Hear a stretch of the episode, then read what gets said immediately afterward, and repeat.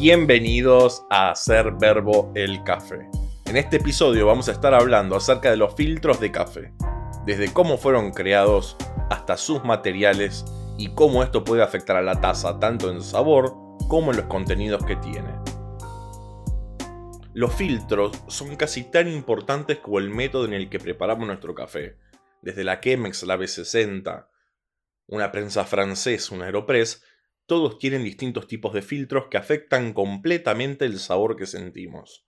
No solamente el tipo de papel que utilizan, sino que afecta tanto el grosor como también de cuál es el tipo de papel utilizado. Esto es algo que vamos a estar discutiendo entre muchas cosas más. Pero antes de adentrarnos en lo que serían los filtros en sí, vamos a hablar un poco de la historia de los filtros de papel. Porque originalmente la mayoría de los filtros que se utilizaban para el café eran de tela. Y como todos sabemos, de ir a la casa de nuestra familia o cualquier otra persona, esos filtros en general no son dentro de todos los mejores. Cansada de esto, en aproximadamente los comienzos de 1900, en Alemania, Melita Benz inventó los primeros filtros de papel. Básicamente se había cansado de poder agarrar y tomar su taza de café y siempre sentir ese fondo que queda con los restos del grano, y decidió, en un intento, con un experimento, agarrar hojas de papel de su hijo y los utilizó como los conocemos hoy en día, como un filtro para preparar el café. No solamente agarró y notó que básicamente el café, que, que funcionaba, básicamente filtraba el café, sino que también tuvo repercusiones en el sabor, que es por eso que en 1908 Melita, que ya todos debemos conocer de memoria esta marca, registró y patentó los primeros filtros de papel, en conjunto con también uno de los primeros dispositivos de preparación de café con filtro de papel y justo ese mismo diciembre de ese año fundó la ahora tan conocida compañía Melita, que hasta el día de hoy sigue siendo una de las compañías más exitosas en lo que es la venta de filtros de papel, de dispositivos. Mi primer método básicamente de café para poder filtrar fue una melita. Así que es, historia, básicamente. Pero a pesar de que en ese momento por ahí el método más conocido era la media o filtros de metal, ahora han evolucionado y cambiado mucho en el tiempo. Así que, ¿por qué no discutimos un poco los materiales desde los cuales se puede preparar un filtro? El más clásico, el más conocido, son los de papel. Los filtros de papel vienen en dos variedades. Los blanqueados y los no blanqueados, básicamente. Ambos se dividen en que el primero, los que son blanqueados, tienen un proceso extra químico que les dan lo que sería la blancura que tienen. Y también si nosotros, eh, por ejemplo, no, no infusionamos previamente el filtro antes de empezar con lo que sería nuestra infusión de café, nos encontraríamos con un sabor químico, un sabor además del papel que se siente normalmente, debido a que se utilizan estos elementos para poder hacer que el papel quede así blanco. ¿Por qué se lo hace? Es más que nada para un tema de marketing, eh, por una idea, porque si se veían los filtros de papel, que no son blanqueados, que ocurre algo similar con el azúcar. Al verlos de color blanco, las personas lo prefieren más, lo encuentran más apetecible, supongo, y es por eso que se empezó a hacer esto tanto con el azúcar, como comenzó a hacerse también con el papel. Pero en sí, más allá de eso, no afecta mucho al sabor, lo que sería el blanqueamiento del papel. Lo que sí tiene un efecto ecológico bastante importante que termina afectando mucho a lo que sería cualquier tipo a lo que sería el medio ambiente, mientras que por el otro lado, los filtros que no son blanqueados tienen menos procesamiento y en general tampoco eh, cuando si no no infusionamos previamente no hacemos una preinfusión del filtro antes de poner el café y nos encontraremos con un sabor muy a papel, amaderado, pero no sentiríamos este sabor químico extra que se siente normalmente en lo que serían los filtros blanqueados. En cuanto a las cualidades específicas del papel a la hora de cómo afecta el café, vamos a hablarlo en dos categorías. La primera es cómo lo afectan lo que serían los componentes del café y después en el sabor. En lo que sería componente nos encontraríamos que el filtro de papel, al ser un elemento semi-permeable y es absorbente también, hay varios componentes del café, principalmente los aceites, que son absorbidos por el papel. Dependiendo del grosor, como puede ser por ejemplo el Aeropress, tiene un grosor muy fino en lo que sería su filtro, la B60 es un punto intermedio, mientras que la Chemex sería el filtro más grueso en general que se puede encontrar de lo que sería un método de filtrado. Siendo la B60 lo más parecido al común, denominador de la mayoría de los métodos de café, desde calita, melita, todo tipo en general, tienen muy en común lo que sería el, grosor. Cada uno, dependiendo del grosor, absorbe más o menos componentes, pero en general lo que tiene el filtro de papel es que absorbe aceites y componentes, lo que hace que el café sepa más nítido. No necesariamente porque agrega algo, sino porque al haber una falta de aceite o distintos componentes hacen que estos componentes ácidos del café, al encontrarse solos, puedan ser detectados con mayor claridad por la lengua, haciendo que se sientan mucho más intensos. Por eso cuando uno toma una Chemex dice qué sabor nítido, qué acidez brillante, se siente puntiagudo el sabor, es como un pico de acidez, mientras lo tomarías normalmente en una, por ejemplo, prensa francesa, inclusive por ahí ni siquiera sentís la. Varía muchísimo dependiendo del método porque lo que es el papel absorbe muchos aceites.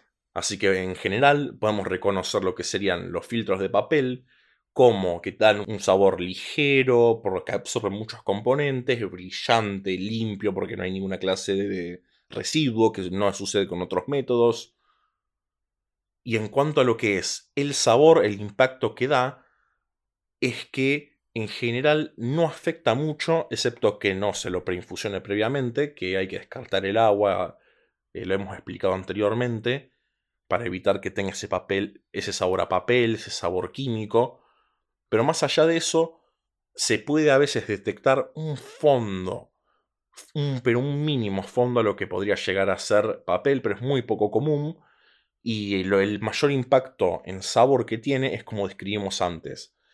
Hace que se vuelvan muy fuertes los sabores ácidos debido a que absorbe todo el resto de los componentes. Ahora pasamos a los filtros de metal.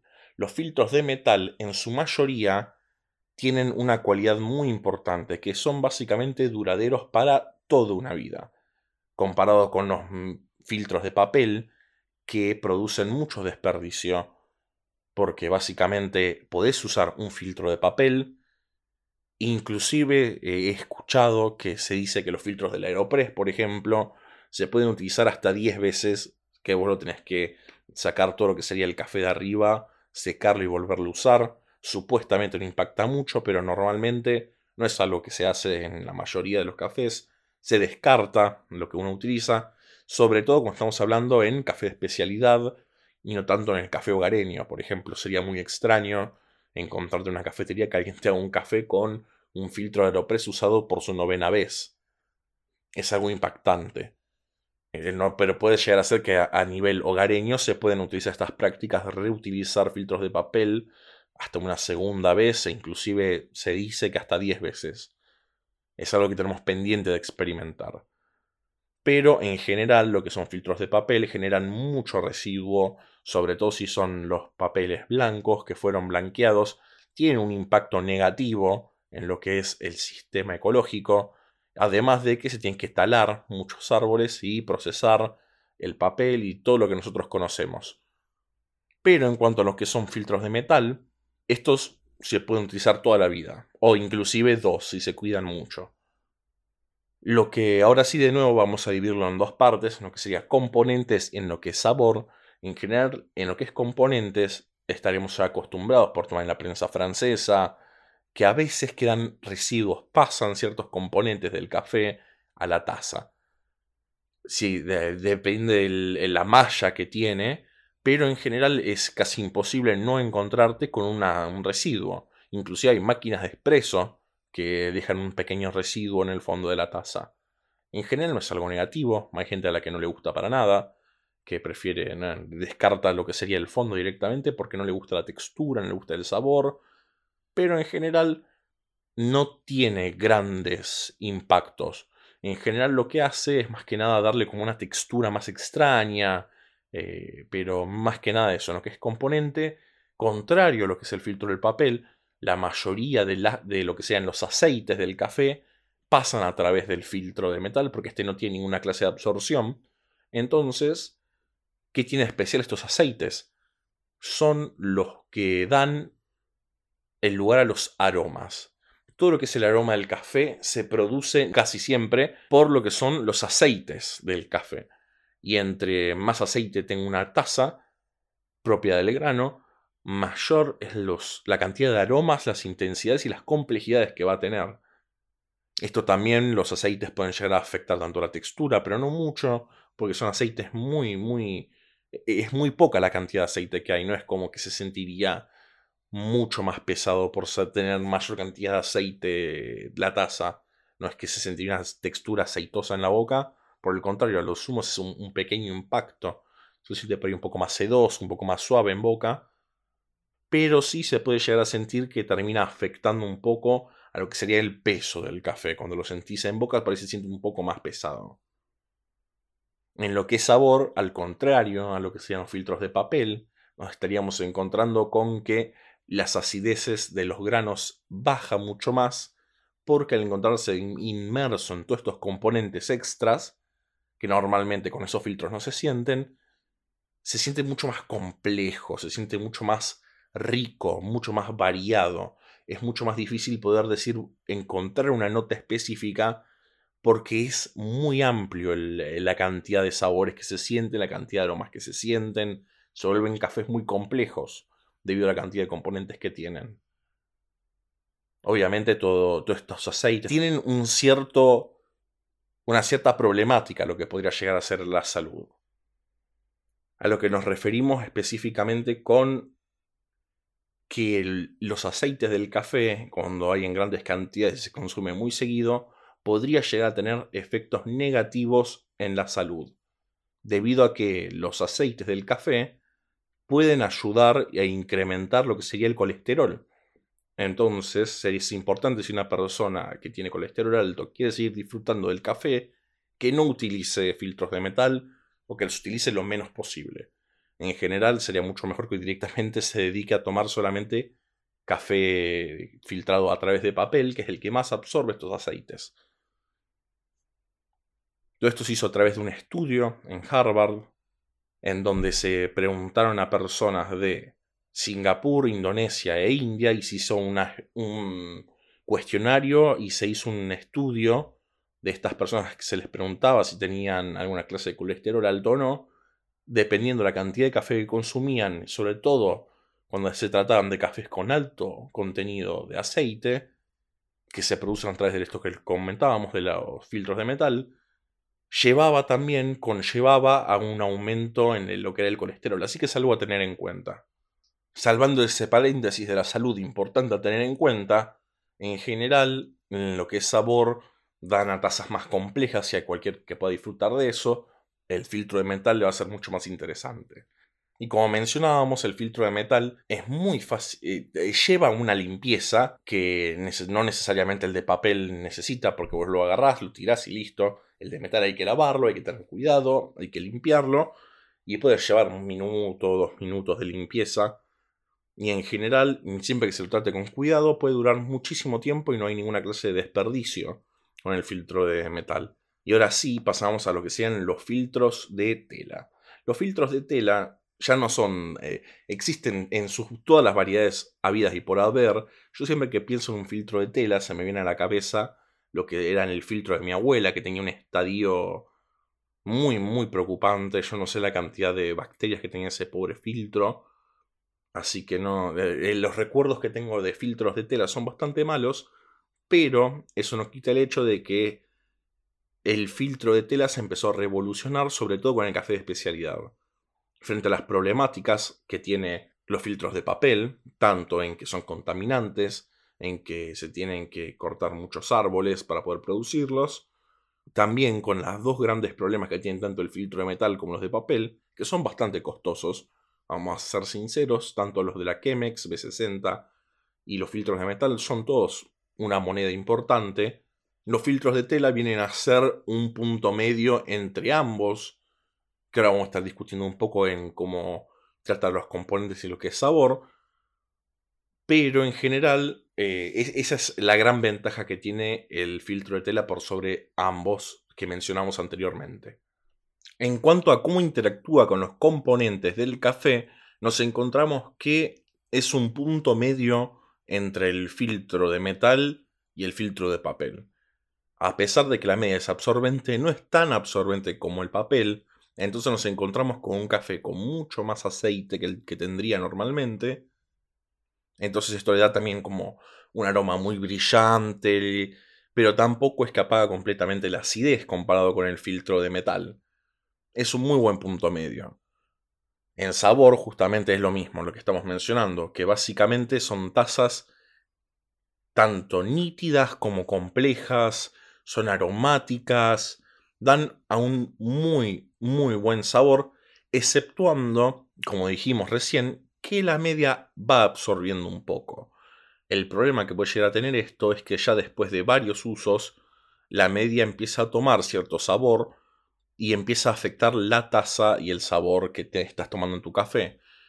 Por lo que estuve viendo, aproximadamente pueden llegar a durar 100 usos, más o menos, pero siempre teniendo en cuenta que eh, tienen que tener un, una buena limpieza, un buen secado. Es importante que la media quede limpia, y que no esté húmeda después de utilizarla, secarla lo más posible, asegurarse de que no, no quede, que no se generen hongos, que no se le pase nada de eso.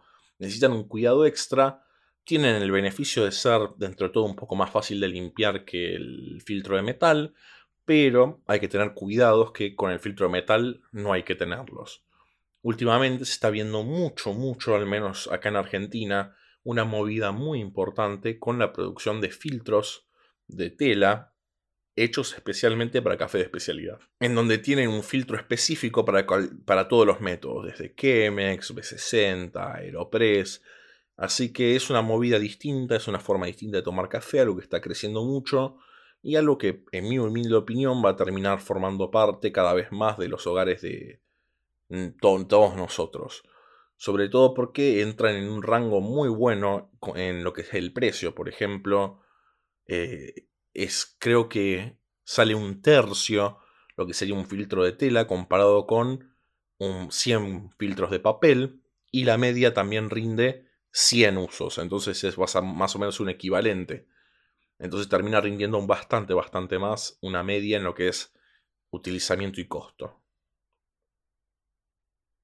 Nosotros hemos hecho distintas pruebas con los cafés, que es con eso con lo que nos estamos refiriendo, a los sabores que sentimos, no solo nuestros hogares, sino también hay varias cafeterías que están adoptando nuevas formas de poder preparar café.